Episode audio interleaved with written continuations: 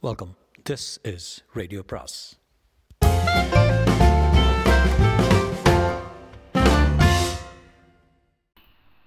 அனைவருக்கும் அன்பு வணக்கம். சுஜாதாவின் மற்றொரு சிறுகதை.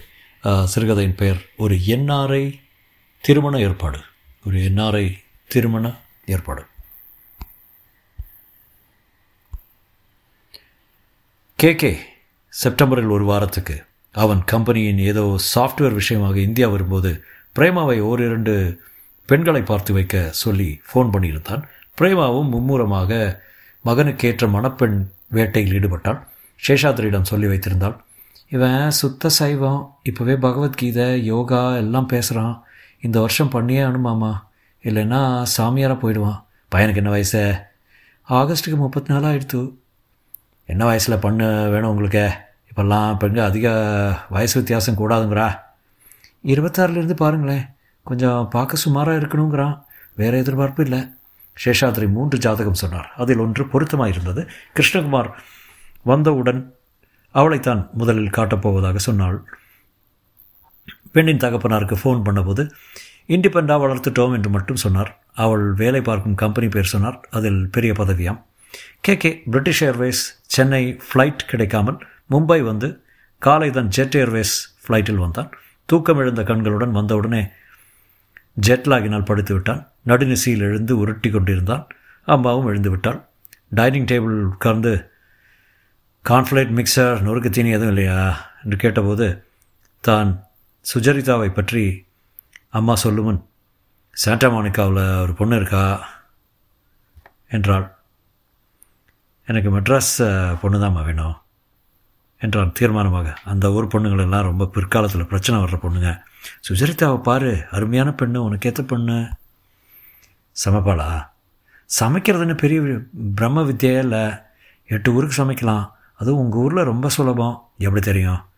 நல்லா வளர்ந்துருக்கா வளர்ந்துருக்கா ஒரே பொண்ணுக்கு சேஷாத்ரி மாமா தான் சொன்னார். பெரிய வேலையில் இருக்கலாம் எனக்கு வேலையில் இருக்கிற பொண்ணு தேவையில்லம்மா. அதை விட்டுட்டு அமெரிக்கா வருவேனா? அமெரிக்கா வருவாளா? அதெல்லாம் தான் கேட்டு வச்சுக்கேன். தெய்வ சங்கல்பம்னு இருந்தா இது வேணால் சாத்தியம். நான் அகமதாபாத் போகிறேன் சாயங்காலம். எப்போ திரும்பி வர்றேன் எட்டு நாள் ஆகும் என்றான் டிஜிட்டல் டைரியை பார்த்து. போகிறதுக்குள்ள ஒரு மாதிரி பார்த்துட்டு பேசிட்டேன். காலை எட்டு மணிக்கே ஃபோன் பண்ணிய போது சுஜரிதா ஆஃபீஸ் கிளம்பி சென்று விட்டாள் என்று தெரிந்தது. எந்த ஆஃபீஸ்னு கேளுமா? நானே ஏர்போர்ட் போகிறதுக்கு முன்னால் பார்த்துடுறேனே என்றான். எந்த ஆஃபீஸ்னு கேட்டபோது என்னவோ ஆஃபீஸ் சொன்னானே ஃபோன் நம்பர் இருக்கு தரேன் என்று பதில் என்ற பதில் பிரேமாவுக்கு ஆச்சரியமாக இருந்தது. பெண்ணை பார்த்தவா இப்படியா விட்- விட்ட குறையாக பேசுவா? எனக்கு என்னவோ இது சரிப்படும்னு தோணல கிருஷ்ணா என்றாள். இப்போ தானே அருமையான பொண்ணுங்கண்ணே அவ அப்படி ஜட்ஜ் பண்ணாதம்மா. நான் இன்னும் நேரில் பார்க்கலப்பா. அவன் மனுஷாலோட பேசியிருக்கேன்.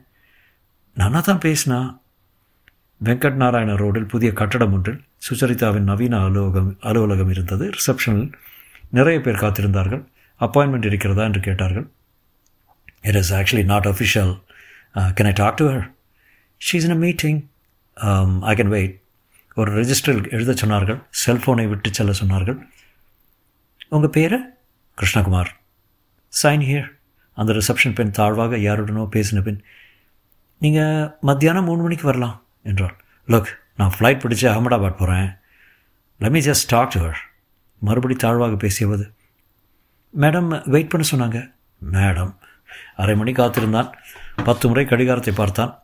ஃப்ளைட் பிடிக்க நேரம் நெருங்கி கொண்டிருந்தது. ஒரு கட்டத்தில் கோபம் கொப்பளித்து தன் கார்டை கொடுத்துவிட்டு புறப்பட இருந்தபோது ரோஸ் என்னை பார்க்க விசிட்டர் யார் வந்திருக்காங்க? என்று குரல் கேட்டது. அவளை முதல் பார்த்தபோதே அத்தனை ஆயாசமும் நீங்கியது. வாங்க உட்காருங்க என்று வரவேற்பு அறையில் மெத்த இருக்கையில் உட்கார சொன்னாள்.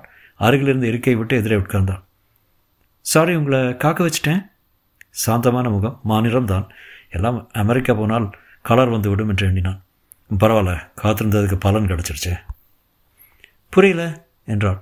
பேச்சில் நேர்மையும் பாசாங்கற்ற தன்மையும் தெரிந்தது. இதற்குள் யாரோ வந்து ஏதோ ஒரு கடிதத்தில் அவளிடத்தில் கையெழுத்து வாங்கி சென்றார்.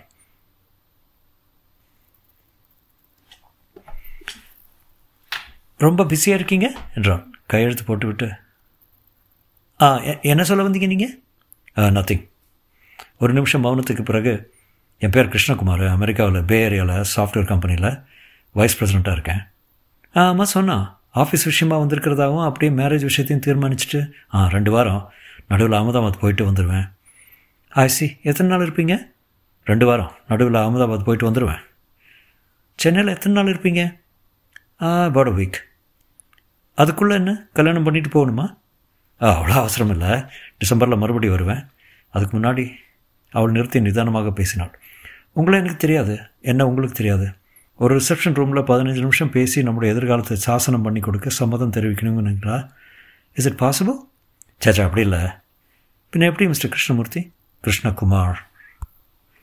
குமார் ம் பாருங்கள் நான் இருக்கிறது ஒரு பொறுப்புள்ள உத்தியோகத்தில். நானும் உங்களை போல் ஒரு BP two hundred crore turnover உள்ள கம்பெனி அதை விட்டுட்டு அமெரிக்காவில் ஒரு பரிபூர்ண அந்நியனை நம்பி என் எதிர்காலத்தை ஒப்படைக்கிறதுல எவ்வளோ ரிஸ்க்குன்னு உங்களுக்கு தெரிகிறதா? உங்களுக்கும் அது ரிஸ்க் இல்லையா? நான் என்ன சொன்னேன்? ஒருத்தரை ஒருத்தர் முதல்ல தெரிஞ்சுக்கலாம். அதுக்கப்புறம் பரஸ்பரம் இஷ்டம் பொருந்ததுன்னா தொடரலாம். ஃபேர் எனஃப் சரி தெரிஞ்சுக்கலாம். உங்களை பற்றி எல்லா விவரமும் சேஷாதிங்கிறவர் சொல்லியிருக்காரு. அதுக்கு மேலே ஏதாவது சொல்ல விரும்புகிறீங்களா அவன் சற்று யோசித்தான். சொல்லலாமா வேண்டாமா என்கிற சன் சங்கடம் மனதில் ஓடியது போல தோன்றியது. தீர்மானித்து விட்டான்.